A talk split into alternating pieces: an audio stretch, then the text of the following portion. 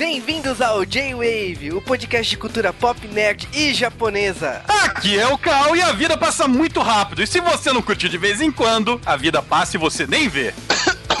Aqui é o Mavi, me desculpe, mas eu não posso gravar agora. Eu tô fraco demais e tá arriscado eu cair da cama e me sujeitar a mais ausências no J-Wave. A sua preocupação com a minha saúde me comoveu muito. Tenha um bom dia. Compreensão que torna possível pessoas como eu aturarem pessoas como você. Aqui é a Camis Barbieri. Aqui é o Stantes e eu já andei de ré no carro pra ver se voltava o velocímetro. Aqui é o Marvin e eu com essa galerinha da pesada vamos aprontar altas confusões e falar sobre vários filmes. Um filme. Aquele filme.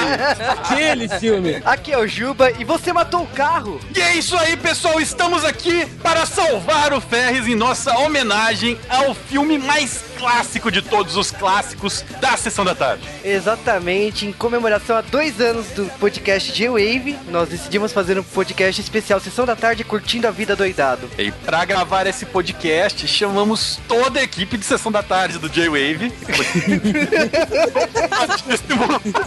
No aniversário do J-Wave você chamou os velhos, né? A galera da sessão da tarde. Tá bom. Tá escrito no meu crachá de, de trabalhador no J-Wave.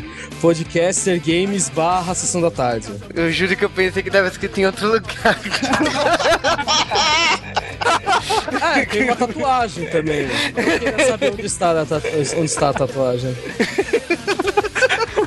Eu tenho uma tatuagem do Scooby-Loo que vira o Scooby-Doo, né?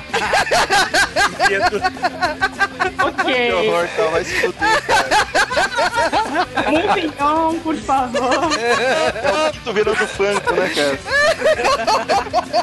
E pra gravar esse podcast com a gente, trouxemos aqui o Mave, Oh, yeah. a Camis, E você sabe que eu curti tanto a minha vida doidada na semana passada que eu tô doente, assim, que nem o pessoal da do filme, mas eu tô firme. trouxemos também o Estantes, A tatuagem do Scooby-Doo tá no salsicha, né? Só piora. o Marvin, Meu Deus, cara. De novo? É, toda vez ele faz isso, né? E agora vamos para os Correios. Alguém? Alguém? Alguém? Ótimo.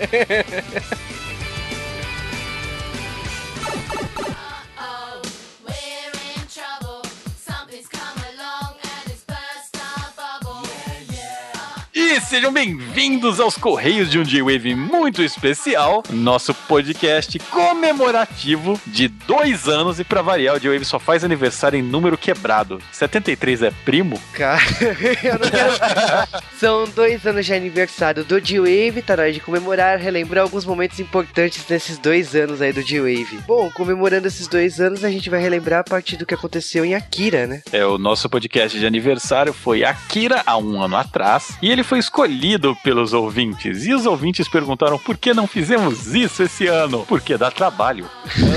Não, não, eu já acho que eu sei por que vocês não fizeram isso no, desse ano. Porque é da Churato. A gente, a gente não pode. Churato só em uma situação muito especial, que nunca vai acontecer. Não, não, tá em breve no Facebook, mas. Mas depois do J-Wave de Akira, nós fizemos então uma série de J-Waves sobre assuntos pedidos. Por exemplo, falamos sobre Tokusatsu, falamos sobre desenhos animados, né? O desenho dos X-Men. Fizemos nossa última nostalgia musical faz tempo, hein? Nostalgia musical, que foi nostalgia Disney, e desde então muita coisa mudou, né? Uma coisa que a gente tentou evitar foi voltar aos podcasts de nostalgia musical. E o segundo ano do J-Wave também foi a marca de no- novidades, né? Foi a primeira vez que um ouvinte do J-Wave participou do J-Wave. Que foi no Enrolados, né? Quando o Rony Pedra participou pela primeira vez. E depois dele também tínhamos o J-Wave de Cavalo de Fogo, que atraiu gente de todos os cantos da podosfera. E bateu com a Campus Party. Teve um japonês pilantra que ouviu esse podcast. Tá falando de mim? Eu não sou japonês, não, sou alemão, pô. Alemão, verdade. Nossa, agora, agora tudo mudou. E depois disso saiu várias sessões da tarde, então Manequim, Sem Licença para Dirigir. Aventureiros do Bairro Proibido, Gremlins. Falamos mais de videogames, né? Falamos de Zelda, falamos de Sonic. Tem muitos aniversários de videogame esse ano, né? Não deu pra comemorar todos. Como Duck and Nukem, né? Porra, hein? Também falamos de Superman e falamos aqui vários animes. Fizemos um especial sobre Dragon Ball, primeira parte, a segunda vem um dia. E o Yu Hakusho, a primeira e segunda parte, a terceira vem um dia. Falamos de Dragon Ball Evolution, mas eu tenho vergonha. Também falamos de Detonator Organ, falamos de Ataman, né? De filmes polêmicos como Deixa-me Entrar. Lambada, Dança Proibida. O auge do G-Wave foi aí. Não, o áudio do inferno. Lambada Dança Proibida também marca quando o J-Wave mudou de site e mudamos o formato do podcast, né? Mudamos tudo no site, graças ao japonês. Oi? Culpa sua? É tudo culpa sua. Galego, galego. Desculpa aí, gente. Foi mal. Próxima vez. E também foi quando a gente começou a fazer podcast que remetia a um filme que tava nos cinemas. Então fizemos Thor, Capitão América. Também fizemos de filmes obscuros, né? Como o Pequeno Nemo. Falamos de mangás do Osamu Tezuka, né? Falamos do Adolf. Falamos de filmes não tão bons como O Rápido do Menino Dourado. E filmes ótimos como Indiana Jones. E falamos pra caramba de coisas recentes, né? O J-Wave não é só nostalgia. Então falamos de Keion, nós falamos de High School of Dead, falamos de Madoka Mágica. E aí falamos de Scooby-Doo, que não é recente. e de clássicos aí da animação como Mahotsu Kaitai, né? Que era uma coisa que queríamos fazer há muito tempo. Esse ano pro J-Wave, eu acho que pra mim foi muito importante. A gente tava com esse clima no começo do ano de não sabia se ia continuar o podcast ou não, né? Aí um galego, filho da mãe, falou: Ó, vocês não vão parar, a gente não parou. Sim, o J-Wave continuou. Tem podcasts aí que tentamos gravar e não saiu, tipo Sailor Moon. Gravamos várias vezes e não foi Várias vezes. Um dia sai. Já sai, eu espero isso, sinceramente. Espero que seja é, antes do terceiro aniversário. da pessoa, do ano que vem, em novembro. E não, não- ainda não gravamos Sailor Moon. Tem uma chance sete vezes neste ano. Tem uma chance muito grande, cara. E eu gostei porque os ouvintes começaram a participar em massa, então começaram a comentar pra caramba. Eu acho que se a gente chegou até aqui e não desistiu, a, a culpa, né, é de vocês, não o mérito. O mérito é nosso. Não faça referência a Capitão Planeta, por favor, né? O problema é de vocês. Muito obrigado. O G-Wave também fez um podcast no começo do ano que falava quais temas iríamos falar em 2011. Gravamos vários que não saíram e eu miei com todos. Sailor Moon tá na lista. Grande parte, aí uns 60, 70% conseguimos, então já é uma vitória. Os outros talvez ano que vem. Ou esse ano, né? Tem tempo ainda? Não. Não. E é isso aí, galera. Eu acho que nós temos que agradecer muito a vocês e vocês, por obrigação, têm que fazer que nem uma corrente, fazer um milhão de pessoas ouvirem o J-Wave, senão macacos voadores vão atacar eles. Nossa, você ressuscitou o nome original do J-Wave, né? Lá atrás. Macacos? Não, era. Macacos que pilotam robô gigante. Putz, eu acho que você me contou uma história dessa. Putz, valeu pra Caraca. Vocês façam aqueles e-mails com corrente, sabe? Coloquem. Se baixarem o J-Wave, tal é, empresa vai doar 10 centavos pra criancinhas no Azerbaijão e coisas do tipo. Espalhem o J-Wave pra sempre. Mandem e-mails, ouça o J-Wave, senão você ficará com 7 anos de azar e coisas do tipo. E essa semana, excepcionalmente, não faremos os correios do J-Wave, não leremos os e-mails, mas leremos todos eles na próxima semana. Então, vocês continuem mandando e-mails do seu podcast passado. Mandem desse, esse tema merece pra caramba. O Daigo ainda não sabe do que é. Isso é verdade, gente. Nesse momento ele já sabe, né? Agora ele já viu a capa. Mas, Não, gente, ó, vamos, vamos, vamos desmistificar esse negócio, gente. Eu- apesar de eu ter acesso e tudo mais, eu não fico bisbilhotando essas coisas, não, gente. É sério, ó. aham, aham. Aham. Primeiro, primeiro, primeiro. Não, o primeiro, pô, imagina, vou tô lá acordado, de repente o podcast sai às duas e meia da manhã. Quem tá acordado às duas e meia da manhã? Eu. Olhando, dando F5 no. Nada, vendo no Twitter, que é pista, Aham. então, porque, puf, saiu, vou lá primeiro. Para nos mandar e-mail, o japonês que vai falar. Galego, galego, não japonês. Pra mandar e-mail, passa mandar e-mail para jwavecast.jwave.com.br. E se você estiver ouvindo o J-Wave na hora e quiser comentar com a gente ao vivo, pode comentar no nosso comentário no post ou no Twitter, arroba JWavecast. Cuidado para não mandar arroba JWave. Lembre-se que é uma rádio japonesa. Eu acho que tem que mandar, assim, começar a mandar em. em exigir, né? Exigir. Dão, dê esse Twitter pro. Ia ser épico, cara, dia que cederem. E no Facebook, na nossa curtida lá, lembrando que mil curtidas é igual a chorar, tem 1.200 Kung Po. Ai, Já temos 600 curtidas, já temos meio Kung Po, quase um churato. E agora vamos direto para o nosso podcast. Alguém? Alguém? Alguém? Alguém?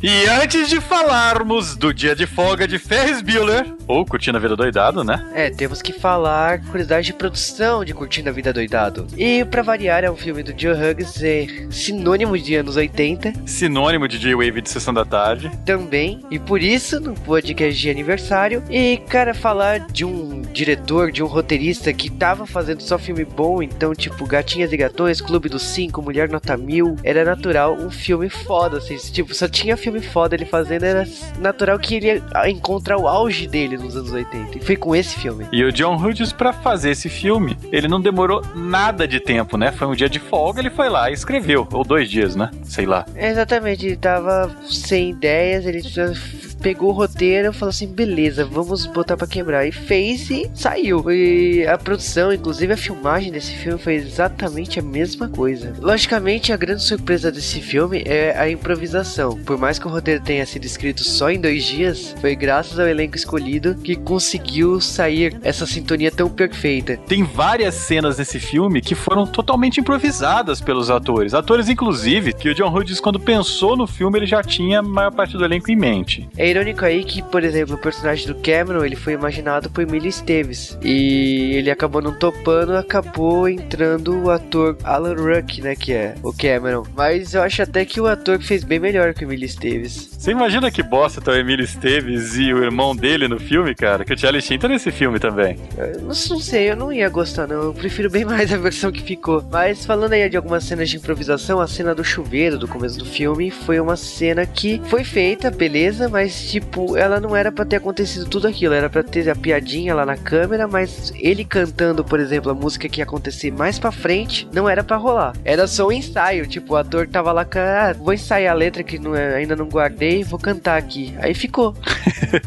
Falando em cena de improvisação, as aulas que foram dadas, né? O ator, ele era formado em economia, não tinha roteiro porque ele ia falar. E o John Hughes falou: ó, vai falando qualquer coisa aí. E ele começou a dar a palestra mais chata do mundo. E aqueles alguém, alguém, alguém, foi tudo isso improvisado e foi para a versão final. E tinha uma piada que foi cortada da versão final, que eu ri pacas, que o Miller ele fala que ele foi um astronauta, né? Foi o primeiro aluno astronauta, mas tipo, como tinha rolado um acidente da NASA na época, né? Acabou que teve que ser cortado na versão final porque era um humor muito negro. É, mas esse filme, ele não foi um sucesso só no Brasil, né? Nós aqui temos esse filme como patrimônio nacional da Sessão da Tarde. Esse filme custou a Paramount a bagatela de 6 milhões de dólares, que basicamente paga o aluguel do estúdio e os salarinhos dos atores B, né? Sim, orçamento bem enxuto, barato mesmo, principalmente com os atores aí. Sinceramente, tipo, faturamento, eles faturaram 70 milhões. Se pagou em várias e várias e várias vezes. É, Se pagou e ainda lucrou 10 vezes, cara. E uns quebradinhos pra, pra dar de gorjeta, né, pro, pro motorista, senão ele vai foder o teu carro. pagar uma gorjeta no valor de uma Ferrari, né? E falando em Ferrari no filme, a Ferrari não é bem uma Ferrari. A Ferrari é só a carcaça de uma Ferrari feita em fibra de vidro. Sim, existia aquela Ferrari, não é um modelo inventado pro filme, é uma Ferrari GT Califórnia. Porém, o filme não tinha orçamento pra alugar uma Ferrari e usar o tempo todo. Então, tipo, eles usaram realmente, eles alugaram uma Ferrari pra close, né, pra cenas próximas, mas o filme todo foi rodado com réplicas. Foram produzidas três réplicas com motor Ford e Chevrolet da época. É triste isso, enfim. E esses três carros aí foram usados durante o filme todo. Vale lembrar aqui que a Ferrari GT Califórnia só existem 100 no mundo, então era muito caro mesmo pra poder usar no filme. O que se sabe é que, tipo, os três carros aí valem absurdamente justamente por causa desse filme hoje em dia. Um dos carros foi parar na Inglaterra, o outro tava como enfeite no Planet Hollywood, mas sumiu. e tem um que em tese tá no estúdio da Paramount, mas ninguém fala nada. Por curiosidade, o ator do Capitão América, o Chris Evans, ele comprou uma Ferrari GT California e pagou 10 milhões nesse carro. Agora, uma curiosidade legal aqui desses carros são as placas. É, as placas dos carros são geniais, né? O John Hughes, ele é fã de fazer easter eggs nos filmes dele. Então, o carro da mãe do Biller, né, a Cat Biller, traz as iniciais VCTN, que é uma referência a Férias Frustradas, que era um filme que ele, ele roteirizou há dois anos antes desse filme. A irmã né, do Biller, a Jeannie, tá com as iniciais TBC, que é o Clube dos Cinco. E o pai dele, né, o Tom, tá com as iniciais MMOM, né, Mr. Man, que aqui é dona de casa por acaso. Pior mesmo é a placa do carro do Brunei, né? Do diretor. 4FBDO. Ferris Bueller Off. Sem contar a placa da própria Ferrari, né? Que é Nervous, né? Nervous excelente, né?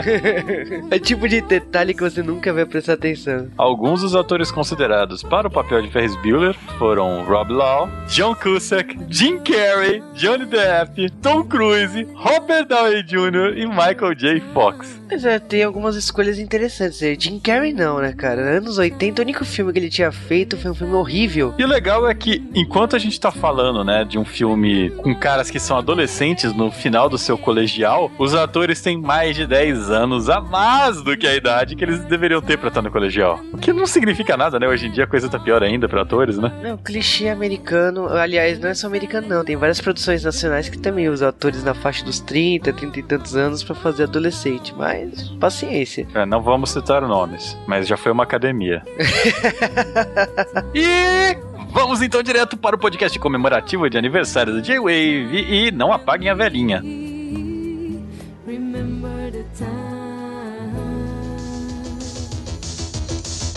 Essa é a nona vez que eu fico doente esse semestre. Tá começando a ficar difícil arranjar doenças novas. Eu acho que na próxima vou ter que perder um pulmão. Então é melhor fazer a nona valer a pena.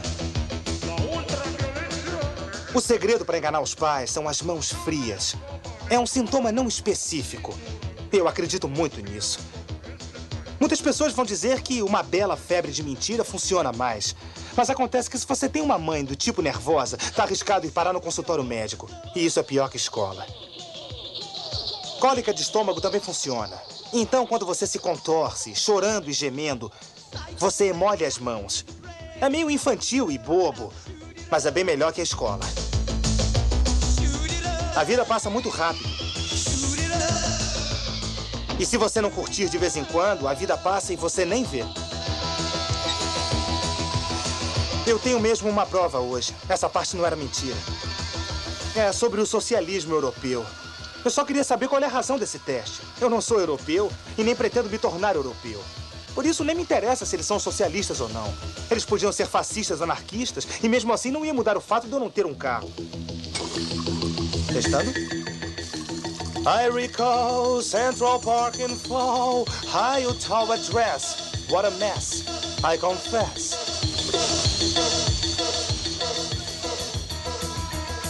E numa manhã ensolarada do dia 5 de junho de 1985, uma pessoa não quis ir pra escola. Uma pessoa não quis ir pra escola? Só uma? Eu acho que eu não quis ir também pra escola, como assim? Ah, em 85 eu acho que eu ainda não ia pra escola. De 85 eu não queria nem sair do útero da minha mãe. É, em 85 eu ainda não ia pra escola, que barra na minha vida. Mal sabia você como as coisas iam piorar, né? Ah, mal sabia eu como eu ia ter que usar essas técnicas depois. Nossa, eu já perdi a conta de quantas vezes eu tive que fingir de passar mal pra ir embora da escola. Eu eu nunca fingi, porque a minha mãe era minha professora, olha que coisa boa. Eu chegava pra ela e falava assim o seguinte: hoje eu não vou. Ela falava assim pra mim, tá, então eu falava pra ela, olha, eu vou pular o muro. Eu avisava pra ela, tá bom. Então, tipo, não precisava fazer muita coisa. Não, mas, mas aí que tá, em casa todo mundo sabia que era fake. Na escola que eu consegui enganar. Não, aqui em casa o esquema era outro, cara. Se eu parecia doente assim, ela não, você vai na escola porque tem que aprender, a vida não é assim. Quê? Eu infectei todos os meus coleguinhas de gripe, de várias doenças por causa disso. Cara, aqui em casa, se eu aparecesse doente, era hospital na mesma hora. Sempre foi assim. Tipo, ah, eu tô com febre. Meu pai, ah, então tá bom, então a gente vai no médico, vamos ver a sua febre. Sempre foi assim. Ai, que família boa, tô com inveja dele, sabe? E você pulando o muro da escola? Olha Ah, isso. eu pulava, gente, porque assim, quando tava chato, tinha aquelas aulas, né? Que nem aquele moço do começo do filme, que ele tava dando aula de escola e ele ficava querendo que as pessoas completassem a oração dele. Que assim, é melhor você fazer o quê? Dormir na aula ou dormir na tua cama? Eu tenho um colega que ele consegue dormir e enfiar na testa na carteira, o nariz dele entra na cabeça. Nossa. e ele tá ouvindo J-Wave. E o Mavi conhece. Tinha um colega meu que ele tinha algum problema de pele, alguma coisa assim, e ele, como é que eu vou dizer, tinha um odor muito específico. Era bem difícil dormir, porque ele ficava na minha frente. Então, se eu quisesse dormir, eu ia pra casa mesmo, porque Cara, mas o importante aqui, o Ferris, né, que nós somos apresentados no começo do filme, está fingindo-se de doente, né? Ou não, né? Eu acredito piamente que o Ferris Bueller merece ser salvo, ele quase morreu, precisa de um fígado novo, algo assim. ou um rim, né? Porque a um história, rim. vai, a história vai aumentando, né? Ou um pulmão. Ou um pulmão, né? Que chega no final já estão recolhendo dinheiro pra ele fazer um transplante, tipo, sei lá, de No cérebro. final ele é o Robocop já, cara. Isso é muito bom, né, cara? Cara, e ele engana os pais e vai ensinando as táticas, né? Filho da mãe fica denunciando as coisas que a gente fazia, cara, não pode. Esse filme é praticamente um tutorial mesmo, né? E você vê como ele se mantém atual até hoje. Que essas coisas ainda funcionam de certa forma. Quer dizer, um pouco, né? Porque agora com o negócio de celular fica um pouco mais difícil de enganar. Mas, por exemplo, você tira as tuas pautas, que nem ele faz numa das cenas, pelo computador, porra, isso dá super pra fazer hoje em dia, hackeando tudo. Não precisa hackear, não. Na verdade, o Ferris Bueller ensina pra gente o melhor tipo de hacking do universo, que é a engenharia social, porque não existe patch pra burrice humana. Cara, mas eu acho genial porque ele cria a história e ele já sabe desde o primeiro momento como que vai ser o dia dele. Por mais louco, por mais maluco que seja, ele sabe o que, que ele vai fazer. merda. o dia inteiro, cara. É, é premeditado. Então, tipo, você vê ele cantando no chuveiro, tudo que ele faz ali é falar assim, ó, vou fazer isso durante o dia, vou fazer o melhor de mim naquele dia. É a última vez que ele vai poder faltar no semestre, porque ele já faltou nove vezes. Então ele tem que aproveitar, né, judiação? Putz, eu, eu já, eu já passei pela situação dele. É, Eu passei semana passada. Nossa. Foi a última vez que você podia faltar no, nesse ano? Na quarta-feira, sim. Ah, entendi. Olha só, o Stunts ele é bem, ele é bem esperto. Eu fazia isso na faculdade. Eu faltava, cada semana eu faltava num dia, que era sempre pra poder faltar uma vez por semana. Exatamente. Nossa, eu fiz isso por anos na faculdade. Todos os anos da faculdade eu fiz isso, mas enfim, né? No, co- no colégio eu não sabia a porcentagem de falta, não, mas na faculdade eu sabia. Eu olha, isso é inocência de vocês, porque se vocês tivessem seguido o Ferris Bueller, vocês chegavam lá na secretaria e ficavam amigo do pessoal que trabalhava lá, puxava o- o- a lista de chamada e assinava depois. Ah, mas aí tinha essa técnica também de você pedir sempre pra um colega assinar. Isso é uma coisa que é válida. Mas Isso é enganar, você tá enganando alguém. Eu não, eu ia na secretaria e pedia, olha só, eu tive nesse dia, mas esqueci de Esqueceu. assinar. Seu, tá bom. Não, eu fazia isso, ou então eu chegava pro professor e falava, ah, eu moro longe. Contava uma barra de vida, assim, sabe? Eu moro longe. Vem de pé Eu morava- descalço, né? É, eu longe, mas e todo mundo sabia que era verdade, então eu sempre jogava essa. Perdi o ônibus, sabe? Tipo, Vinha com um musiquinha de fundo caramba, né? é, peguei uma enchente, porque você falava, não tem problema não, com você eu abro mão, você pode assinar, eu te dou pra ele e falava, valeu. Tipo, cara, Eles, eles falavam até rimando, né?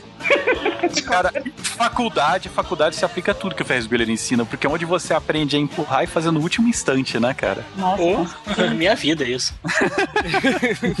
eu não era assim não, eu fiquei assim na faculdade, viu? É, mas o Ferris, o Ferris ele já é precavido, ele sabia que o colega dele, o Cameron, estava doente, ia faltar a aula, né? E já liga pra ele. E detalhe, o Cameron ele tá doente, talvez de doença existencial, né? O Cameron é um psicopata.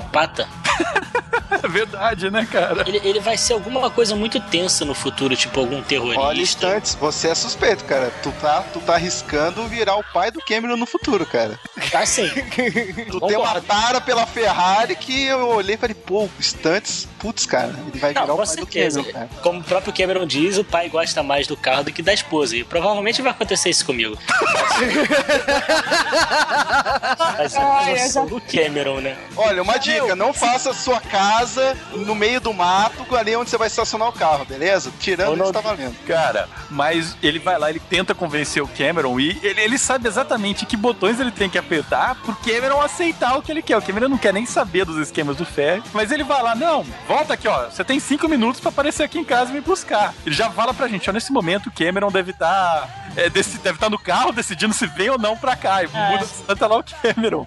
O mais engraçado do Cameron, coitado, é que ele também, ele não quer ceder, mas ele já sabe que o outro vai encher tanto o saco dele, mais tanto, mais tanto, que ele fica lá se odiando, querendo, ele dá soco na própria cara, tipo, eu não vou, eu não vou, mas no fim ele vai, porque ele sabe que ele não vai conseguir não ir, que é pior não ir, tá entendendo? É muito sensacional isso. É muito bom. Cara, aí já começa já o plot do, do diretor Boone, né? Que era a cabeça do Ferris Bueller, porque o Ferris Bueller é o exemplo do aluno que é pilantra e se dá bem o tempo todo, e ele não quer aceitar isso. E ele já olha no computadorzinho dele, vê que os Ferris faltou já nove vezes e tá ferrado, né? Cara, essa cena é hilária, porque o Ferris, ele, ele também é hacker. Em plenos anos 80 lá, ele tá lá hackeando e o cara tá lá, nove faltas, de repente, nove, oito, sete, É, seis. é nua no pente, né, cara? Não, muito bom, cara. Eu acho que ele tava, ele tava dando a marcha ré no computador, porque, cara, ele tava tirando as faltas uma por uma, sensacional.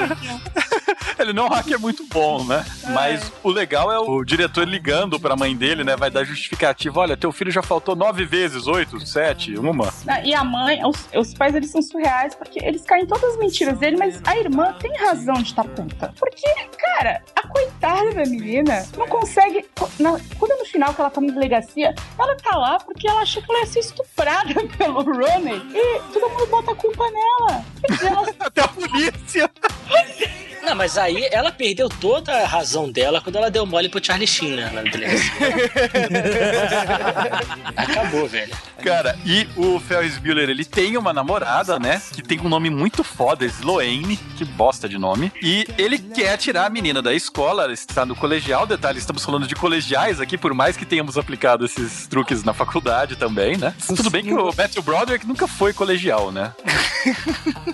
Mas ele vai lá e convence, né, o Cameron a ligar pro diretor inventar uma história forçadíssima que a avó da Sloane tinha morrido, né, que ele era o pai, e o diretor, pé da vida, ah, é o Ferris me enganando de novo, e começa a xingar ele e o Ferris liga na outra linha, cara. Traz o presunto aqui, eu quero ver os ossos da velha. Ele fica Muito desesperado, né, cara? Oh, meu Deus, o que, que eu falei? E a gordinha, cara, Ed, Ed, Ed, gesticulando no desespero, cara. Muito bom, velho. Nossa, isso rolaria um processo legal hoje em dia. Não, não, não. E tem aquela parte que é o seguinte: é, leve ela lá na frente da escola sozinha. Não, não, não. Eu quero que ela vá acompanhada. não decide. O Ferris desesperado. Não, não, não. Você quer que prove como que, que o pai dela ia buscar ela, né? Você vê que que era um mundo com dificuldade de venda de linha fixa, né?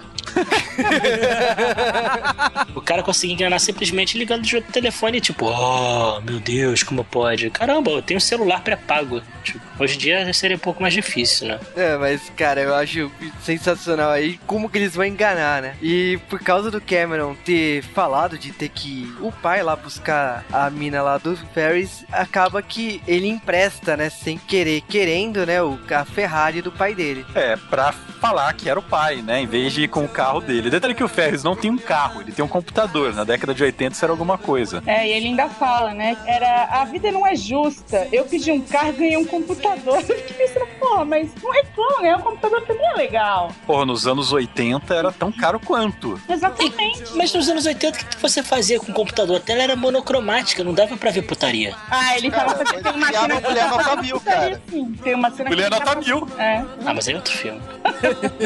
Ah, mas o Sérgio consegue, cara. Mas o Ferris, o Cameron e a Sloane, eles saem da escola e naquela migué foda, né, cara? Ah, cara, E olha- ele beija a menina na frente do cara e ele ainda fala assim, né? É, que costumes estranhos da família dessa menina. Tipo, como assim, seu idiota? Europeus, europeus. Europeu. Agora, quem mais que viu a manequim no meio da sala dele? Não, é a menina que fala. É, ela, fa- ela fala que é a- o namorado da amiga do irmão do cachorro do cavalo falou pra ela que o Ferris estava em casa e que precisava de um transplante de rim. É um negócio assim, é verdade, é ela mesma. Adams. Aqui. Adamley. Aqui, Adamowski. Adamson. aqui, Adler. aqui. Anderson. Anderson. Aqui. Biller. Biller. Biller. É, Biller. ele tá doente. A namorada do irmão do namorado da irmã da minha melhor amiga ouviu de um cara que conhece esse sujeito que tá saindo com uma garota que viu Ferris desmaiar no restaurante ontem à noite. Eu só não sei se é sério. Obrigado, Simone. Não é de quê, professor? Fryer. Fryer. Não, mas que aula chata, né? Nossa, como é, como é que era a aula mesmo? Como é que era o, título, o tema da aula? Eu não lembro. Ninguém lembra, né? Ninguém pensou. Todo mundo tava dormindo ou, ou- ou matou a aula. Alguém? Alguém? Alguém? Alguém? Mercado da salsicha de Chicago. É a melhor cena, né, cara?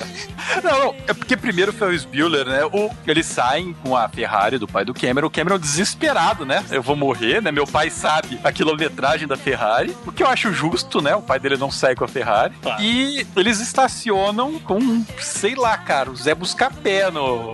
Um redneck do caramba, né, cara? É, Como manobrista lá. Nossa, o cara é mó psicopata. Eu nunca ia deixar nem, nem uma motoca, um triciclo daqueles de, de plástico com aquele cara. E aí ele fala: Não, fica tranquilo, eu vou dar mó trato no seu. Vou cuidar como se fosse meu. Não dá. Eles estão saindo por uma porta, o cara tá saindo pela outra. A garantia sou John, né, cara? Pô, Cara, é, falando em maluco, eu me lembrei agora do diretor, quando ele descobre a armação. Descobre não, quando ele sai correndo atrás lá. Aí tá as janelas, ele sai, dá uma corridinha e quando vê a janela ele para. Aí passa tranquilo. Aí ele dá uma corridinha, aí a janela, cara, vai, Wendy. É muito essa cena é excelente. Isso é foda mesmo. cara. Ele quer passar aquela imagem de, de serenidade, né, pros alunos e tal, mas ele tá desesperado. O pior é, é que ele fica desconfiado dessa história do pai. Ele liga, né, pra casa da Sloane e o Fer já tinha preparado uma gravação, né? Olha, aconteceu um acidente, uma desgraça aqui. Não, ah, e a funerária Boa Viagem? Cara, eu uso essa em casa até hoje. Às vezes ligam aqui, eu falo funerária Boa Viagem, então caso de aborto criança feliz. Eu sempre atendo assim. Não, é verdade. Vocês estão rindo, mas é verdade. Onde eu usei também a da funerária. E aí, A casa de aborto foi muito triste. não, e várias vezes as pessoas ligam e eu falo isso e a pessoa desliga achando que ligou errado mesmo. e liga de novo e eu atendo do mesmo jeito. A pessoa ainda fica, de onde fala? É o caso de aborto mais feliz. E a pessoa fala, mas aí não é do número tal? Eu falo, não, não, aqui é caso de aborto mais feliz. A senhora gostaria de agendar alguma coisa? A pessoa fica. Caralho. Funerária Boa Viagem é ótima também. Pô, excelente. Gosto muito de usar isso. Cara, pior é que você vê o nível de preparação do Ferris, porque a mãe dele, depois da ligação do diretor, ela volta pra casa pra averiguar o filho. E ela abre a porta do quarto, tá o filho roncando, né? É, ela averigua naquelas, né? Porque se fosse a minha mãe, ela ia abrir a porta do quarto inteira e ia botar a mão na minha testa pra eu tava febre. Tipo, Minha mãe também faria isso. minha Nunca mãe- ia. Faria isso. Porra, a minha mãe ia me acordar, perguntar como é que eu tava, se eu já tinha comido, o que, que eu fiz, por que, que eu ia fazer, se eu ia ter natação depois. Tá maluco. É, apesar de que o Ferris ele é bem esperto nesse sentido, que ele fala no começo que não pode falar que tá com febre. Tem só que falar que tá com a mão fria suada, porque aí a pessoa não vai checar e não vai te mandar pro hospital. Porque pior do que passar o dia na escola é passar o dia no hospital. Ele fala isso logo no começo, então na verdade acho que faz sentido. É é isso. Ace- Acertos e erros, né? Ele já deve ter se ferrado muitas vezes. Eu acho.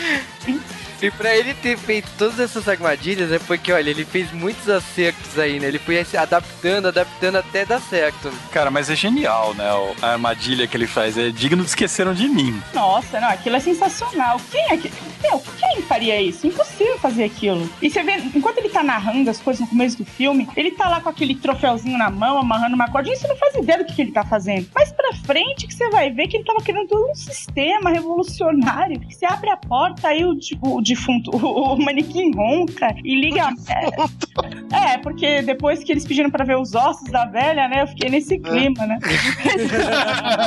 Não, mas eu vou te falar que uma das coisas que eu mais ri logo no começo do filme é que na hora que ele tá dançando lá e tá tocando o tema da Ginny é um gênio, e Ginny é por causa da irmã dele.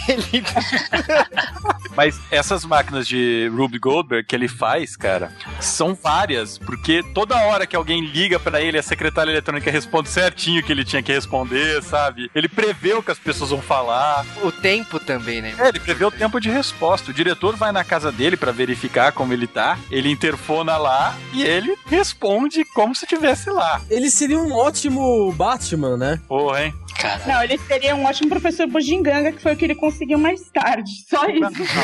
Ele seria um ótimo serial killer, né, cara? Ele seria o ótimo filho da puta, que é o que ele era. Ele é. Ele não é, ele já. Ele não é, não é. Seria, não, ele é. Isso é fato consumado. Cara, e na escola que as pessoas começam ir atrás de todo mundo, né? Inclusive da irmã dele, não, é. Doe um- uma moeda pra salvar o Ferris, né? Só Save Ferris, cara.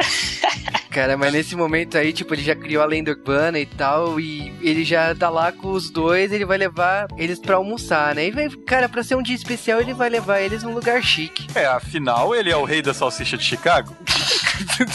Cara, essa, essa sequência do restaurante é muito boa, porque além dele enganar o, o maître do restaurante, né, sei lá que, ou host, sei lá que porra da, do que é do restaurante aquele cara, ligando, ele liga, aqui é o chefe da polícia, ah, e aí tem a mulher que descreve ele querendo falar com ele e tal. Além disso, ele ainda tem a, a fala que eu usei no, no, no começo do podcast, que, cara, pra mim é uma das mais sensacionais desse filme.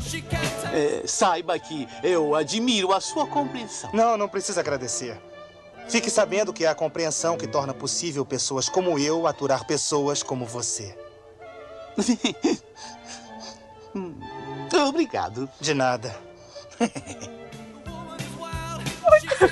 Sensacional. Ele é genial, né, cara? E no banheiro, que tá lá todo pimpão e tá o pai dele também. Puta, muito foda, né, cara? Ele ficou muito pé da vida quando ele falou assim, pô, de tantos restaurantes, meu pai vai ju- almoçar justamente no mesmo que eu vou almoçar. Ah, já aconteceu isso, cara. Eu já fui matar uma aula uma vez no shopping. Eu fui num shopping longe pra caramba aqui do Rio de Janeiro de propósito, pra não encontrar ninguém. E quem tava lá? Tava o meu pai. Ah, cara, muito bom. E aí, outra coisa, né? O que é que o seu pai tava fazendo no shopping? Vira o jogo. não, era o trabalho dele na época, que ele tava fazendo serviço lá que tinha transporte, não sei o quê. Mas eu, pô, virei e entrei na loja de primeira, assim, opa, não vi nada. E Só acho que meu pai é meio, meio cego, né? ainda, bem, ainda- ainda bem que ele não ouviu o podcast, né? É, ah, agora já era também. Agora Eu acho legal depois que eles vão pra um jogo de beisebol, né? Aí o diretor ele entra lá no lugar que ele acha que o Ferris tá lá e ele acaba falando, né? Que ele catou, né? E na verdade ele confunde o Ferris com uma mina. Porra, é foda, né? Ele chega no, no boteco lá, a menina vestida igualzinho o Ferris, né, cara? Não sei como ele sabia que o Ferris tava vestido assim. Talvez o Ferris seja que nem turma da Mônica, com uma roupa só. É, vai ver que é, né? Mas já chegou num bar qualquer, cara. Ah, Ferris Bueller, seu desgraçado, não sei o quê. A menina já gospe suco nele, cara. É muito foda. É, Pô, uma detalhe é, que tem, que, tem que salientar, cara, que o Rooney, cara, ele tem um óculos que abre pra cima, cara. Isso eu acho muito. essa cena, cara, que ele abre o óculos, puta que pariu. Ai, cara, que lixo de óculos, cara. Não, mas e o detalhe, quando ele tá limpando o rosto lá na- com o cozinheiro, lá conversando com o cozinheiro, na televisão aparece o Ferris comemorando no... Pegando a bola de beisebol no ar, né? E essa bola vai ter. Vai ser Vai o ter- plot twist no final, cara. Exatamente, você vê como tudo é amarrado nesse filme. Se você perde um detalhe, você vê um detalhe que eles colocaram numa televisão passando no fundo, você não entende o final. É tipo Lost mesmo, assim, easter eggs por todo lado. Lógico, Porra. igual a Lost. Mas tem bola de beisebol em Lost, foi por isso que eu citei. Cara, eu vou fazer uma confissão aqui. Eu tenho um óculos desses de virar pra cima. Ih, rapaz. você é meu ídolo, cara. Parabéns, cara. Usa muito, né, na rua. Não tem coragem de usar na rua, cara. Acho que dá maior estilo. Você vai, vai. Olha só que coisa mais moderna. Vai paquerar, né? Coisa bem de gente. É... E aí você levanta aquele óculos e dá aquela piscadinha assim. né? E aí, Ainda dá pra levar na balada, cara. Bosta, cara. Mas nem numa balada dos anos 80 você vai conseguir catar alguém com esse óculos. Ó, Dá o uma que senhora, né? Foi não rolou. mas- Então escuta a dica dele. Talvez uma quermesse dê pra catar alguém. Cara, e a irmã dele que fica puta que ele tá matando aula, né? Vê que o diretor foi embora e sai da aula. A irmã dele sai da aula e foda-se, né? A secretária vira, ó, mas você não pode sair, você não tinha que estar em aula. É, eu tinha, daí? Ah, tem que treinar pro flash dance dela. lá. Porra. Aliás, é- Cara, ela ligou, foda-se, porque a Jean falou assim, porra, se meu irmão consegue se safar o tempo todo, então é, ah, Eu também, né? é, é, caguei pra isso, que eu vou conseguir também. Só que ela faz tudo do jeito errado, então não adianta. Ela faz do jeito porra louca, ela sai e, e se foda. Na frente Não, ela, mundo. ela, ela faz errado, porque quando você mata ela, você nunca volta pra casa. é E verdade. ela volta pra casa. Feio. Não, Nem mas ela sim. voltou só pra fuder com o Ferris, né, cara? Não, cara, ela mas- voltou pra denunciar, mas quando ela chega lá, a casa está sendo invadida. O Rooney é burro, né? Vamos combinar um negócio. Porque assim, ele tá lá tentando entrar na casa do moleque. Ele já sabe que ele não tá lá. Porque ele já tocou a campainha, já percebeu que tinha aquela gravação que foi tudo armado. Aí ele enfia a cabeça naquele troço de cachorro. Que óbvio que aquilo não vai dar certo. Vai ter um Ele tenta cachorro fazer o que o Mel. Gibson fez, cara. o Mel Gibson fez. É, no Máquina Mortífera 3, É, você é verdade, é Então, verdade. Ah, eu pe- eu pensei que era no Coração Valente, que era uma... Porra! Porra, Gil! Ah, é, não, Coração Valente foi ali que inventaram essa tecnologia da porta pra cachorro. Tecnologia. É uma coisa louca. Se fosse aqui no Brasil, todo mundo ia ser assaltado com aquela portinha ali. Mas ia fácil, hein, ser assaltado. Não, E o cachorro é um Rottweiler imenso, baboso. Meu, ele ainda fica lá esperando o, o cachorro, sei lá. Gente, mas é que cachorro de boa aquele lá, né, cara? Ele deve ser treinado pelo Ferris Bueller, porque um cachorro daqueles, numa casa daquelas, não ia sobrar a casa quando os donos voltassem. Nossa, com certeza. E, e não tem cerca na casa. Não, se bem que lá tinha cerca, né? Ele não conseguia fugir da casa, mas É senão a ele ia casa com a cerca de criança. mato. Verdade, né? Só tem uma Só portinha tem do meio cerca do de um lado, a outra é livre, pode invadir. Cara, mas a Jenny, ela chega na casa essa hora e acha que tem alguém andando na cozinha. Ela fala: Eu vou pegar o Ferris agora, filho da mãe. E o diretor a mesma coisa: Ó, o Ferris tá na casa, eu vou pegá-lo, filho da mãe. Os dois dão um pulinho pra, pro corredor, um olha pro outro. E ela dá Ela um. lembra do Karate Kid, né? É, ela, Da garça. ela dá três kicks na cara dele, sensacionais. É mas- trapalhões, né, cara? Pá, pá, pá! É que dali que surge aquela, a, a famosa. aquele famoso que a gente faz sempre, sabe? Tipo, Paris, Biller, Paris, Biller, que é pra você perceber onde estão as pessoas, né? Porque vem dessa cena, porque ela fala Paris e ele fala Biller, ou é o contrário. Mas é uma das duas coisas. E aí você fala, pô, surgiu um mito nessa cena.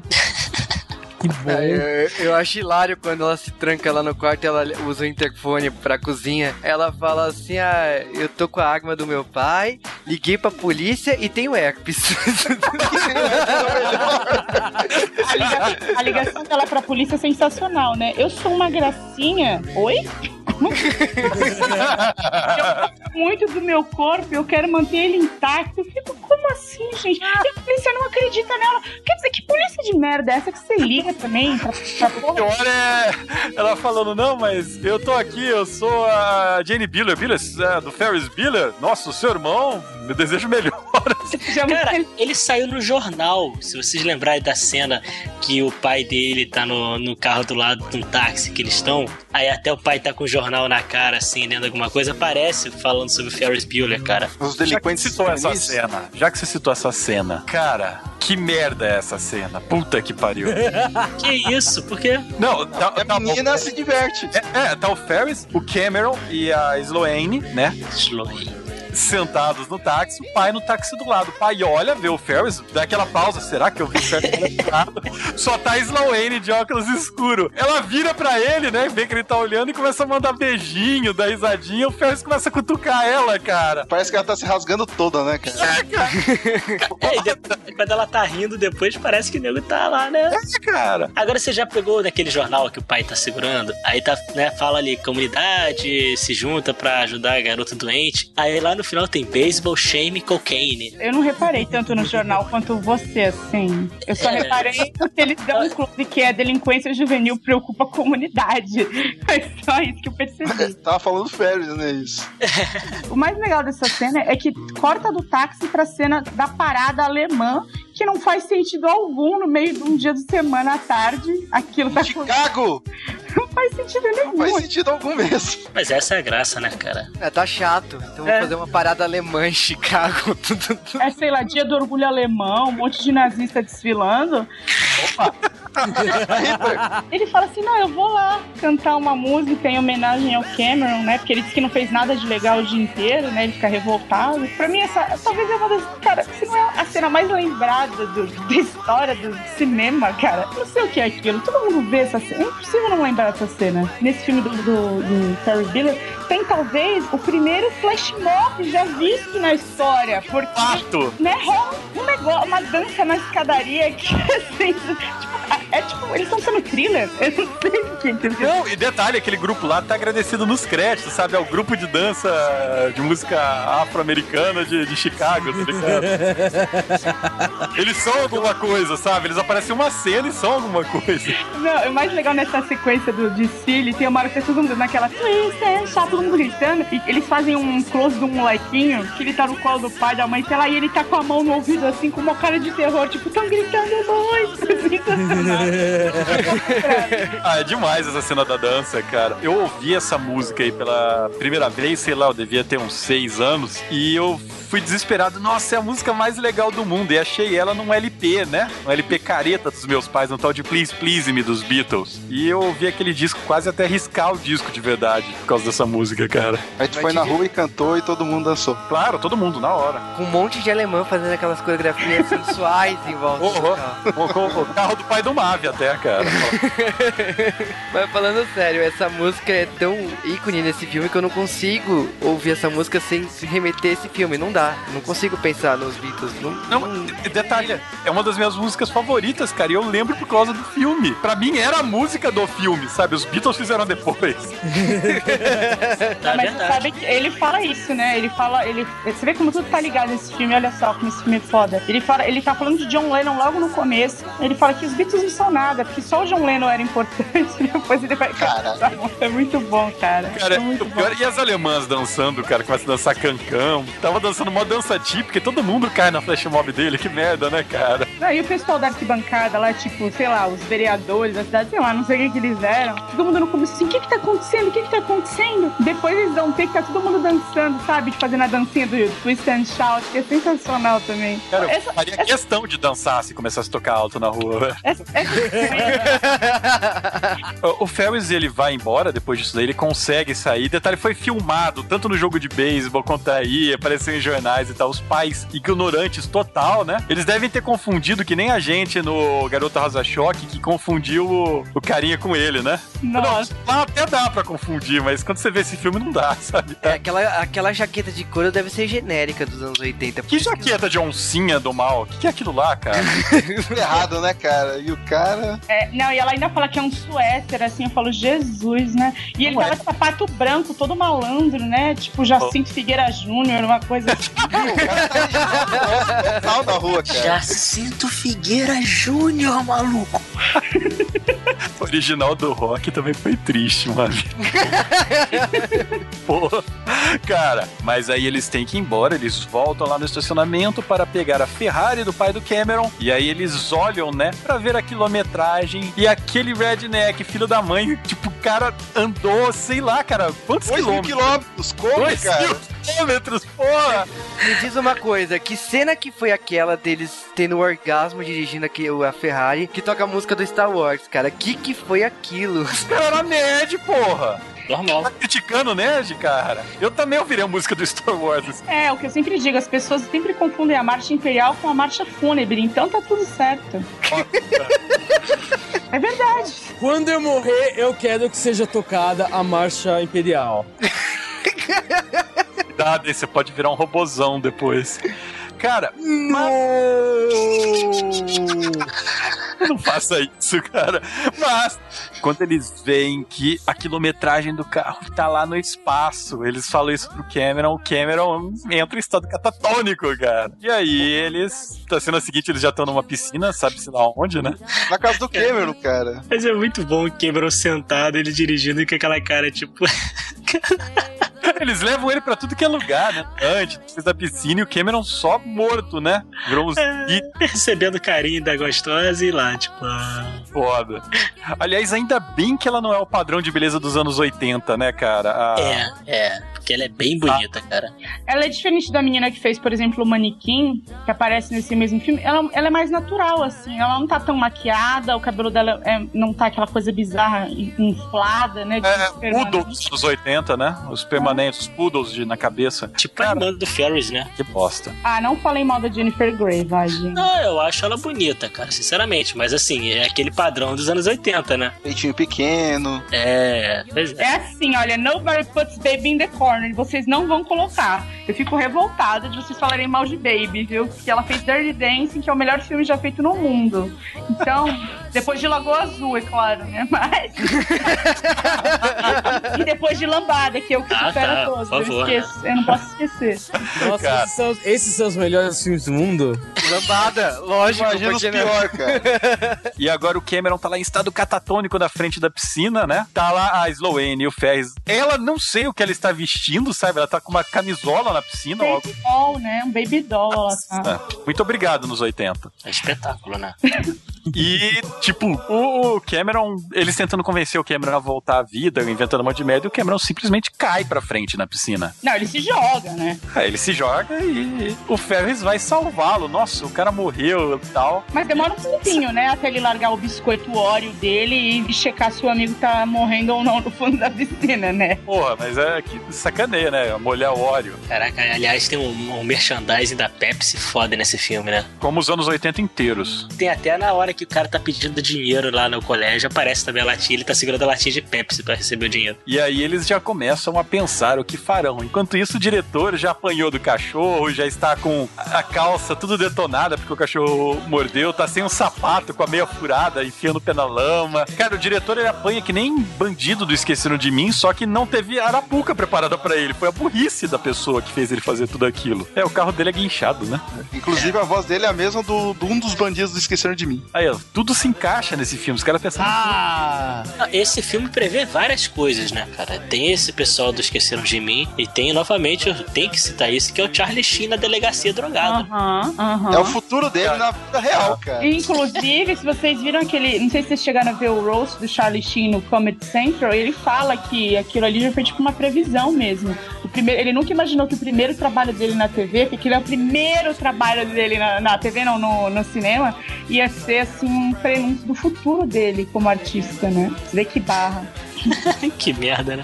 TV é o louco, acho, porque no final ele fala assim: Ei, podem desligar a TV, eu tô achando que aquilo foi feito pra TV. Louca, né? A dublagem, né?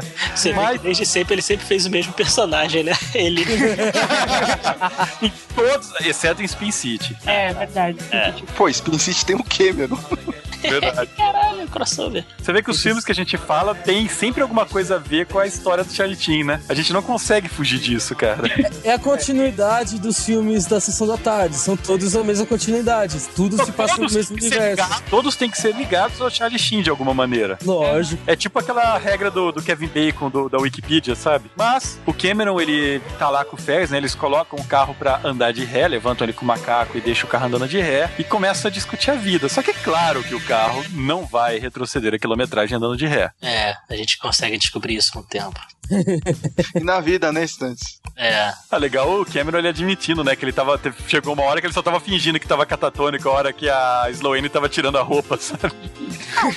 Todo ele tava fingindo, né, gente? Mas ele, é- ele é- já que ele, ele viu que ele tava já naquele estado, ele resolveu aproveitar. Tava Eu, ganhando carinho da menina, pô. é, eu respeito isso, assim, na personalidade do, do Cameron, entendeu? Ele É, ele não catou ninguém a vida toda, nunca chegou de uma garota. Eu acho que ele tinha o direito de ver a garota garotas trocando, né? Gente, tadinho. O, a hora que o Ferris começa a falar pra câmera, ele nunca ficou com uma garota. Eu tenho medo que quando alguma garota dê pra ele, ele se apaixone, vai casar com ela e ela vai tratar ele feito lixo. Eu, com puta que pariu. Tadinho, gente. Pior que era Gente, verdade. lição de vida. É. Você vê que o Ferris Bueller ensina a gente tudo que precisa saber pra viver, né? É um gênio, né, gente? É um filósofo mesmo, uma coisa louca. Eu não sei nem. Eu não sei o que seria da minha vida se eu não tivesse visto esse filme quando eu era criança. Provavelmente, provavelmente a mesma coisa. Será? Mas eu não teria escapado tão bem de certas situações, eu acho. Porque ele já me deu de bandeja. Eu teria que passar por muitos erros e acertos que nem ele pra saber a fórmula certa de, de me livrar. Eu teria economizado alguns litros de combustível que eu fiquei andando de ré no carro. Mas eu acho engraçado que o Cameron ele explode aí né, na cena, né, do velocímetro. O Billy ele tem, ele se oferece lá quebrar o vidro. Não, não, não, de- deixa do jeito que tá. Aí eu falo assim: "Não, mas seu pai me odeia mesmo, eu assumo a culpa. Não, não, vai embora". Eu vou enfrentar meu pai, né? Eu sou macho agora. Depois que eu vi a menina, eu sou macho, tô, tô show agora. Cara, se quiserem a continuação desse filme, cara, vai começar com o Ferris Bueller no funeral do Cameron, sabe? Se eu realmente fosse o pai dele, seria o funeral dele. Seria um acidente. Caiu. Meu filho caiu com a Ferrari lá embaixo. Pô, é sacanagem, né? Cara, Filho eu faço outro, Ferrari não dá pra No 45, né, cara? Pô, pode fazer 45 filhos, mas 45 Ferraris faz. Cara, mas é a cena, uma das cenas mais icônicas. Eu acho que depois da cena do Twist and Shout é a cena da Ferrari caindo, que o Cameron começa a descontar a raiva na Ferrari. Não, eu vou enfrentar meu pai, começa a chutar a Ferrari, né? Pronto, destruiu o carro dele, esse amassadinho aí, ele nunca vai me perdoar eu vou ter que enfrentar ele de qualquer jeito. Pronto. Aí ele revolta, dá mais um chute, a Ferrari estava com marcha ré ligada a milhão, presa só pelo macaco e, obviamente, a Ferrari cai de ré e voa pela aquela inteligência arquitetônica. De garagem, genial. Mas sabe que essa cena eu sempre fiquei esperando pousar uma mosca no carro e ele cair no desfiladeiro, sabe? Porque é tão cretino. Ele tá chutando o bagulho, já tá por um fio. Seria tipo desenho animado, pousa uma mosca, pronto, o carro vai ladeira abaixo. Sensacional. Pena que não fizeram isso. É, pena que não fizeram. E aí chegamos finalmente na cena final do filme, né? Na famosa corridinha do Ferris Bueller, que é zoado em um milhão de filmes, que é a hora que o Ferris tem que voltar pra casa. E no meio do caminho ele encontra a irmã dirigindo com a mãe no carro, quase atropelado. A irmã já olha putaça que tomou bronca até da delegacia por ter passado trote, né? Olha pra ele, já olham com cara de mal um pro outro e questão pessoal, agora eles vão morrer. Não, cara, eu vou te falar uma coisa. Que mãe é essa que vai buscar a filha na delegacia e entrega o carro pra filha dirigir? É idiota mesmo, né, cara? Ai, gente, ela tava olhando os papéis, que ela não conseguiu fechar o negócio de Vermont. Vocês têm que entender, era muita preocupação na cabeça da mulher. E aquele cabelo dela também era difícil de enxergar, né? Ele tem mó cena romântica lá com a garota, vai, ele olha pro relógio 5 e meia, né? Correndo desesperado. Não, mas essa, antes dele correr, eu acho que ele tá correndo por outro motivo. Porque a menina vira mó psicopata e fala: ele vai casar comigo. Bum! Ele eu tá falo, fugindo, "Gente", né? Eu falo, corre que é teu momento de correr. Porque senão... Psicopata. Eu te amo, ele. Eu também. Pula a cerca, né? Vai embora, nunca mais volta. Aí você vê que tanto era esse o motivo que mais pra frente dessa cena, na hora que ele vê duas minazinhas de biquíni tomando sol, tipo, seis da tarde, ele para e fala: Oi, prazer, meu nome é Ferris Beer. Tipo, ele já tá pensando no futuro, ele é mais esperto. Pô, foi comprar cigarro total, né? Ele rouba a cerveja do cara que tá fazendo churrascão, cara. Não é cerveja, é Pepsi. Pepsi. Ah, uma Pepsi. É uma Pepsi de novo. É, é, É, Cal. Pepsi. Pepsi. Pode ser? Mas e o Ferris Bueller, ele correndo e fazendo mil desgraças lá. Tem até uma cama elástica no meio, não tem? Tem. É. Porra. E o pai dele chegando pelo outro caminho, a irmã tentando pegá-lo, acelera milhão, corta o pai, a polícia vai atrás. Cara, só merda vai acontecendo em sequência. Cara, quando ele entra na casa de uma pessoa lá, quem é você? Não, não interessa, não sei o que. Na hora que ele sai, tem duas crianças brincando lá de fora. A janta está pronta e está na mesa. quem é você? Ele já tá correndo e já tá em outra. Cara, mas que bosta. E quando ele chega em casa, ele está sendo aguardado. Quando ele chega em casa, tem um puta erro de sequência ridículo, que ele tá chegando e ao mesmo tempo tá chegando a mãe, o pai e a irmã, né? E aí, ele tá, tem uma cena do pai e da mãe, ah, vamos entrar, vamos ver como tá o Ferris no sondinho. Aí eles estão entrando, aí a casa, que tava sem ninguém dentro, tá cheia de flores, balões, um monte de coisa. Gente, como é que foi que entregaram? Tipo, o cachorro abriu a porta e recebeu? Não faz sentido aquilo. O diretor que tava lá o tempo todo, sabe? Pois é, da cátedra, da cátedra de inglês ele recebeu. Porra. E aí a hora que mandam pra ele uma galerinha pra cantar, sabe? A enfermeira cantando, os caras com a Ah, é. Disseram que você estava doentinho. Não sei. Ai, não lembro isso inteira. Eu devia ter decorado. Era assim. Canta mais, canta mais. Tem, tem- não tem um balão também com o nome dele, Save Ferris? Tem tudo, Cara, meu filho. É, muito bom, cara. gigante. Mas um ele cara com o chega, João Bobo gigante, é, muito escroto. ele chega e está o diretor Rooney lá na frente. E aí ele acha que vai ser um momento de glória dele, né? Ele tá sem os sapatos, tudo arrebentado, sem os dentes, sem cabelo, sem roupa, tudo sujo de lama, mordido de cachorro. E ele tá lá achando que agora ele vai triunfar. Mas, mas, eles não contavam com aquele plot twist no final, que Não é faz sentido, né? que não faz sentido, que prova que a irmã é bipolar. Simplesmente isso. Pra caramba. É, porque ela abre a porta e fala assim: Ferris, menino, tava preocupado, você veio andando do hospital até aqui, não acredito. Gente, nessa hora, você você começa a rir, né? Ela dá aquela piscadela que não faz sentido algum, sabe? Que dá pra ver no infinito. É, e ele olha pra, pra câmera como quem diz: Cara, eu sempre me safo, eu sou foda. Porque não tem explicação. Do Na nada. cama eu esculacho. Sou foda. Pan. É, pois E ela é. ainda dá um sermão no diretor, né? Ela fala: Ah, o senhor esqueceu sua carteira aqui na- no chão da cozinha, né? Aí faz aquela cena pan, né? Que ele. Aquela, aqueles dentes tudo torto, aberto, assim. Ah! E aí você acha que acabou, né? A, a casa caiu pra ele, mas não, porque ainda vem mais. É, mas o Ferris ele consegue ir pro quarto dele, não sei por onde, né? Pela escada de emergência. E chega lá, os pais já estão subindo a escada. Ele é, provavelmente passou pelos pais a hora que subiu, sabe? É, eles não viram, eles estavam muito ocupados, sei lá, olhando que horas eram no relógio da parede. Olhando o cabelo da mãe, né? É, não, porque a mãe tá com uma roupa que, gente, tem uma cena que ela tá descendo a escada com uma saia, eu não sei nem o nome, acho que é essa envelope, eu não sei o nome daquilo, que é uma saia grudada no que vai, acho que do peito dela até o pé, que é um, tem um zíper meio, como ela anda com aquilo. Por isso que ela mandou a mina dirigir, porque não dá pra se locomover com aquela roupa. Se você não sabe como anda com aquilo, a gente que não vai saber É. mesmo, cara. Não, de verdade. Eu olhei aqui, ela descendo a escada, ela tá com maior dificuldade. Eu falei, pô, meu, eles- anos 80, não tinha, eles não tinham noção do perigo que eles estavam colocando pras pessoas com aquele, aquela tipo de vestimenta. É, era, era barra aquilo ali. Olha, não desejo pra ninguém.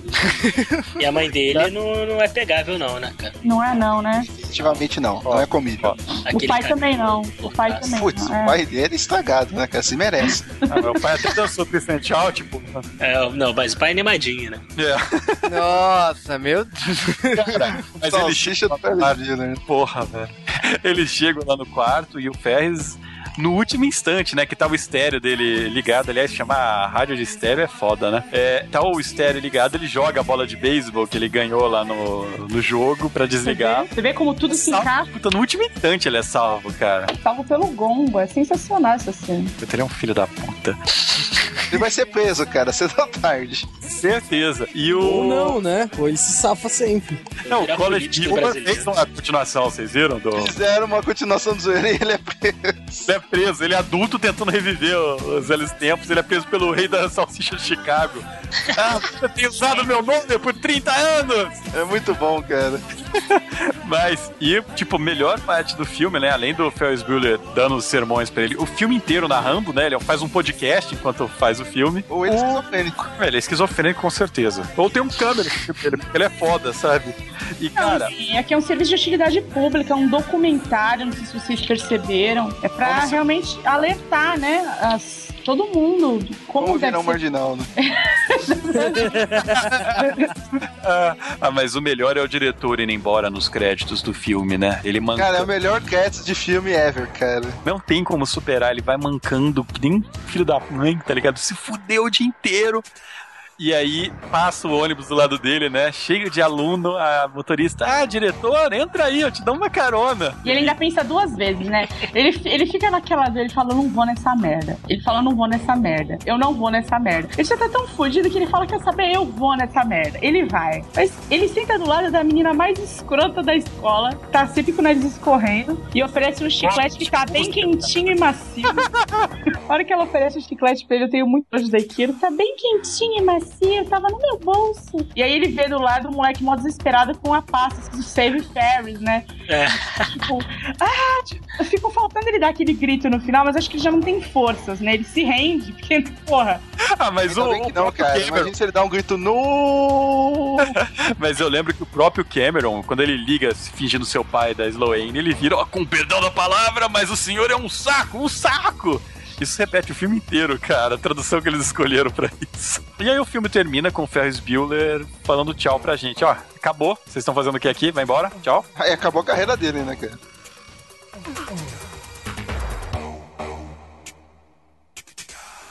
Pois é. Eu já disse isso antes e vou dizer outra vez. A vida passa rápido demais. E se você não parar de vez em quando pra viver a vida, acaba perdendo seu tempo.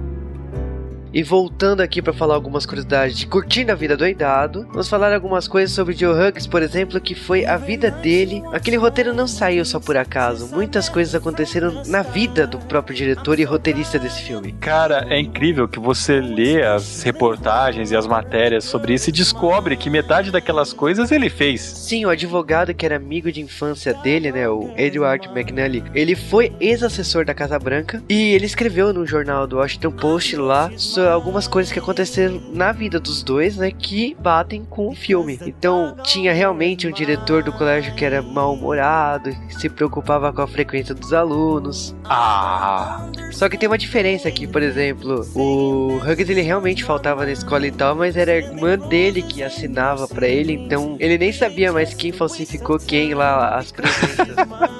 A vida de muita gente na faculdade foi igualzinho isso. Nossa, na faculdade direto de falsificar. A questão da Ferrari também aconteceu, mas não era uma Ferrari, foi um Cadillac Eldorado do pai do Hughes. Eles tentaram voltar no marcador lá de 10 mil milhas, mas não conseguiram.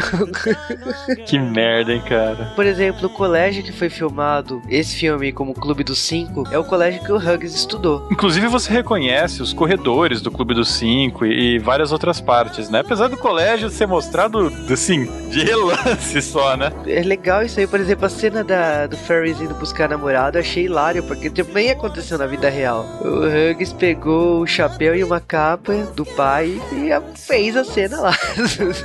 Já que estamos falando de cenas que ocorreram, vamos falar das que não ocorreram. E saibam vocês que Ferris Bueller tinha mais dois irmãozinhos. Mas esses dois irmãozinhos não apareceram, foram totalmente cortados. Nem nas cenas deletadas extras eles aparecem. É, tem outras cenas que foram deletadas. Por exemplo, tem uma cena que o Ferris ele ligaria pro pai e perguntaria sobre ações que ele comprou pra ele, né, pra fundar o- os estudos. Que nos Estados Unidos é um costume legal, né? Você comprar um investimento pro, pro teu filho quando ele nasce e quando ele fica mais velho ele vai ter um dinheirinho, né? Mas o Ferris ligaria pro pai e depois roubaria uma dessas é, cartas de crédito aí de uma caixa de sapato do armário do pai pra financiar o seu dia de folga. Só que o diretor olhou e falou: Poxa, eu quero que o Ferris seja um pilantra bacana, não quero que ele seja um ladrãozinho, né? Tem várias cenas aí que foram improvisadas, então tem muitas cenas que foram cortadas mesmo. E o, o Charlie Sheen, pra fazer esse filme, ele fez uma preparação muito especial, apesar de seu papel ter tipo 10 segundos. É, mesmo o papel tendo 10 segundos, ele acabou não dormindo pra parecer real aquelas olheiras e tal. É, ele ficou 48 horas sem dormir antes do filme. E falando no elenco aí, aconteceu muitos casais aí. E até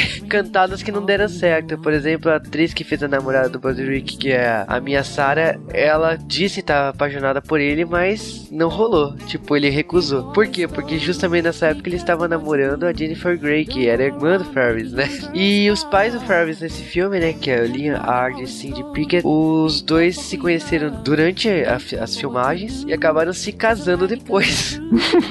E só pra falar, o Ferris ele reclama, né, que ele não tem um carro, né? Mas os pais dele deram pra ele um computador com modem e um sintetizador de música nos anos 80. Essas duas coisas juntas custam muito mais do que o carro da irmã. Hoje é merda. É, mas como tudo que faz sucesso, eles precisam ganhar com a franquia, né? Eles sempre têm essa vontade. Então resolveram fazer o quê? Um desenho animado com Ferris Bueller? Ainda bem que não. Talvez teria sido melhor, cara. Pô, Robbie e Ted aí, coitado deles, cara. Não, eles resolveram fazer um seriado. Sim, o seriado foi produzido em 90 pela NBC e, sinceramente, foi pouco. Durou 13 episódios e aí a gente vai tentar explicar por que que não deu certo. Primeiro, o criador do filme, Joe Hughes, ele foi contra a transformação da- do filme pra série. E ele explica por quê. Ele foi contra a produção dessa série justamente porque ele achava que não ia funcionar o Ferris falando pra câmera numa série de TV. Ele achava que uma improvisação que aconteceu no filme não ia rolar na televisão. E, bom, o Ferris na versão de TV ele é bem arrogante. Não é uma série extremamente ruim, por assim dizer, viu? Mas não chega perto do filme, é outro clima, ele não consegue passar aquela dica de manual de malandragem do Ferris Bueller. Ele tenta passar mais um eu sou fodão e tô mandando na área. Só que essa série ela falhou mais, não foi só pelo fato dela ter chegado quatro anos depois do filme, foi pela concorrência desleal que ela enfrentou. Na mesma época que ela estava passando, a NBC estava fazendo uma outra série, também de um garoto é, malandrilson que se dava bem, só que com um ator que provavelmente vocês nunca ouviram falar, um rapper que também trabalhava de vez em quando de comediante, um tal de Will Smith, acho que é novidade aqui no Brasil esse nome, que por acaso se chamava The Fresh Prince of Bel-Air ou Um Maluco no Pedaço. E só pra comparar, né, contra uma dúzia de episódios do Ferris Bueller seriado, O Maluco no Pedaço teve seis temporadas. E pra piorar ainda a situação, na próxima temporada iria lançar uma outra série que conseguiu essa passar o esquema de manual da vagabundagem, que foi Parker Lewis, que também passou aqui no Brasil, uma série excelente, durou três temporadas. E claro que a série do Ferris Bueller tinha até os seus adendos, né? Colocaram uma atriz que eu não gosto muito pra fazer a irmã dele. Porra, a dele se tornou muito mais interessante na série de TV, né? Que é a Jennifer Aniston de Friends. Ela acabou fazendo Friends uns anos depois. E o ator do Biller acabou ficando nas mãos do Charlie Slater. Mas, vamos dizer assim, não é por causa do elenco que ia salvar. Comparando aí Ferris com Park Lewis, Park Lewis tem muito mais do filme original do que a própria série baseada no filme. O próprio Maluco no Pedaço tem mais do filme original do que a série, né? Sim, e eu acho engraçado aí que o Maluco no Pedaço e Ferris, eles foram exibidos juntos. Tipo, era pra ser realmente o, o Will Smith era pra puxar a audiência do Ferris e não deu. É, foi o contrário. E aí, quando o Ferris foi cancelado, ele foi trocado por uma outra série do Manariguda. Sim, a gente tá falando de Blossom. Blossom foi uma série que durou, né? Durou cinco temporadas. Ela, ela acabou junto com o Maluco no Pedaço, praticamente. Acabou junto. Foi muito mais ousado, teve roteiro bem mais apurado do que Ferris Bueller, que poderia ter sido tudo isso e não foi. Eu falo que pra mim a maior arrogância dessa série é o primeiro comercial do personagem cortando um pôster do personagem do filme e dizendo que aquilo não é um filme, que aquilo só funciona na televisão. Provou, realmente, só funciona na televisão e durou três episódios. Parabéns. Ah, pra mim funciona na televisão, toda semana na sessão da tarde.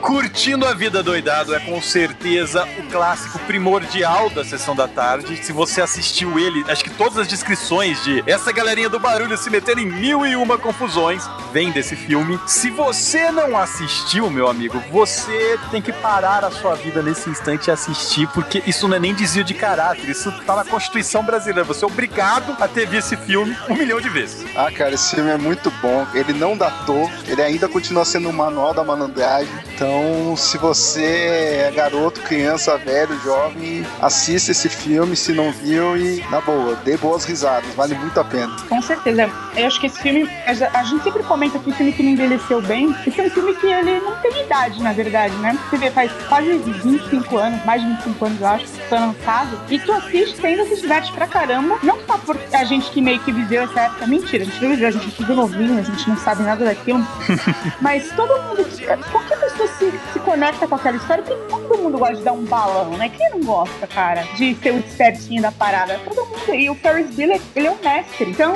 é, você tem que seguir o mestre. E, vejam o filme. Não precisa ver tantas vezes, não, porque você aprende logo de primeira, que coisa ruim a gente aprende rápido. Mas fica vendo várias vezes, porque, cara. Não tem que ela- fazer esforço, né? Só ligar na TV, se É. você tá passando. dia- A gente viu por falta de opção, cara.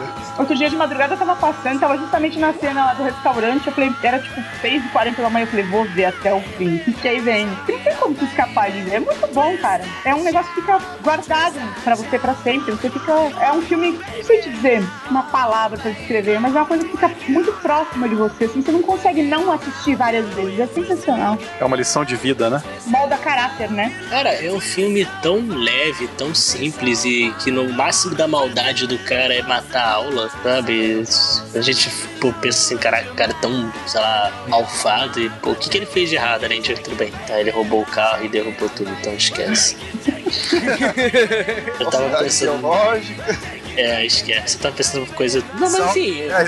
É, mas sei lá, o filme é maneiro, cara. Ensina. Tá, o que todo mundo falou, ensina um monte de coisa legal. É, assiste essa Legal. porra, sabe? Ensina um monte de coisa legal, foda.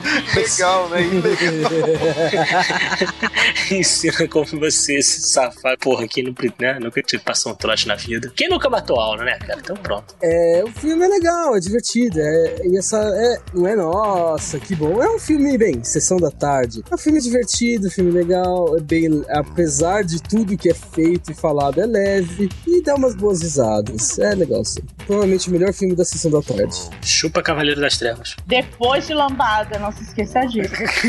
É, verdade. De Lagoa Azul. É, Lagoa Azul também. Esse- Cara, Ô, pra, ser, o- pra ser o filme perfeito como Lagoa Azul foi, que, é, falta o que tinha em Lagoa Azul. Peitinho. Faltou o peitinho, Paradise, né? É, Eu sabia que você ia falar que Paradise peitinho. tinha. Paradise. Paradise. Tinha muito. É um filme que tem violência, é um filme que tem Ação. música, ação. Carro. Falta o quê? Falta o sexo. Carros, exatamente, falta o sexo. Faltou, faltou só o peitinho, né? faltou um robô gigante. Ah, sim, porque sessão da tarde tem robô gigante pra caramba. Ô, esse- Mas, Tem Robocop, cara. Transformers vai até lá, vai ver. olha, tem peitinho sim em Curtindo a Vida Doidado, mas é o peitinho do Match Brother, que se não serviu pra você, pra outras pessoas, pode até sim servir. Cara, falando de Curtindo a Vida Doidado, é um filme ícone, tem vários traumas aí, por exemplo, toda vez que eu deixo o carro no estacionamento, eu sempre penso que vou pegar meu carro e vou ficar andando. Isso sempre acontece, viu? Você vê que é é até uma denúncia, né? Um serviço social que foi prestado pelo filme aí, né? É impressionante como, tipo, eu me identifico com esse filme, porque realmente na época de colégio, eu não fui muitas vezes no último ano de colégio, porque tava com o saco cheio, ou chegava atrasado de propósito pra ser mandado de volta pra casa, ou inventava que eu tava doente pra ir pra casa. Foi um último ano maravilhoso. A gente percebe, né? Escorreu uma lágrima no olho do João. A mãe do Juba não escuta o J-Wave na hora. Isso é falta de engenharia, cara. Meu último ano de faculdade eu não tive aula. Fiquei em casa. Só- Não, literalmente não tive aula. Eu planejei os quatro anos pra não ter aula no último. Curtindo a Vida Doidada é um filme que não envelheceu, acho que dificilmente vai envelhecer e provavelmente qualquer ser que esteja no colégio, na faculdade, vai se identificar com ele. Eu acho difícil a pessoa não ter visto esse filme. E eu vou ficar extremamente ofendido se as pessoas começarem a achar esse filme velho. Nossa. É, filme dos anos 80 tem esse problema. Daqui a pouco eu vou começar, ah, é velho. Velho é na tua bunda. O que não vai dar nada, né? Porque velho é broxa, e se for na bunda. Mas aí a gente usa a salsicha do rei da salsicha de Chicago e a gente resolve. É pra tatuagem? É, com a tatuagem, lógico. Do Scooby-Loo, logicamente. Só depois já sabe pra ela ficar um pouco mais durinha, né?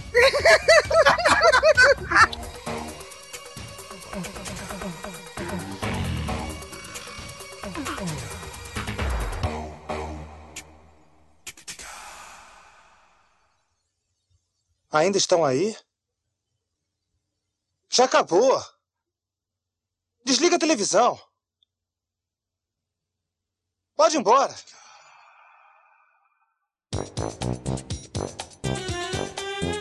Studs, o conselho, casa com Transformer. é, mas isso aí é Transformers 2, que é um filme ruim. Caralho. Não tem aquele jogos de guerra também, que o cara mata os Estados Unidos quase com o computador dos anos 80. Aí, Nossa, que filme lixo. cara, ninguém falou que o filme tinha que ser bom pra citar. Não, o filme é maneiro, mas é um lixo ao mesmo tempo. É, cara. Agora uma Nossa. coisa, e- essa enfermeira que aparece até lá dando a a notícia da, da morte da avó da, da Sloane aí, ela, ela já fez algum outro seriado, ela fez Lost, cara, alguma coisa assim? Não, Não, cara, putz. Não, porque eu já eu lembro dela de algum outro lugar, cara, ela é famosona. Hã? Com a Amazônia eu nunca vi ela na minha vida. Como assim? Que isso? Não, eu vou achar foto. A enfermeira. Vovózona. Esse cara, o John Hughes, ele é um filho da mãe. Ele- essa sequência, cara, eu fico imaginando o cara pensando nisso. Ah, vou fazer um filme aí, qualquer merda. E aí ele nunca ia imaginar que o negócio ia ser o que, que se tornou. Porque você 30 anos tem esse filme, praticamente. Não, 30 anos não. Acho que deve ter o quê? Um 6 anos, 27. Não, é de 85, é, vai fazer, velho. Vai fazer 26 agora, ou já fez 26. É o filme do Van Damme que o Cão falou. Ah, não fala assim do Van Damme, que ele também fez ótimos filmes, gente. Aquele que ele tem o irmão gêmeo, eu adoro. Street Fighter, excelente filme. Street Fighter. Ah, o Júlia tá aí pra provar, né? Morreu até, né, cara? O Júlia não tá aqui pra Vamos provar. parar no tempo Estado Universal e vamos voltar para o Ferris Bueller. Mas o Ferris salva o Cameron, mas o Cameron estava de sacanagem, ele enganou o Ferris, tá? Tá, ok. Tá, aham. Eu Acredito, aceito isso, né? problema teu. Mas. E aí o filme termina com o Ferris Bueller falando tchau pra gente. Ó, acabou. Vocês estão fazendo o que aqui? Vai embora? Tchau. Aí acabou a carreira dele, né, cara? Também, né? Ah, não é verdade. Ele fez Godzilla, filme ótimo. Nossa, tanto filme que ele fez, você Ele fez tá Petor. Bugiganga, né? É, então, se tem mais. Puta que pariu.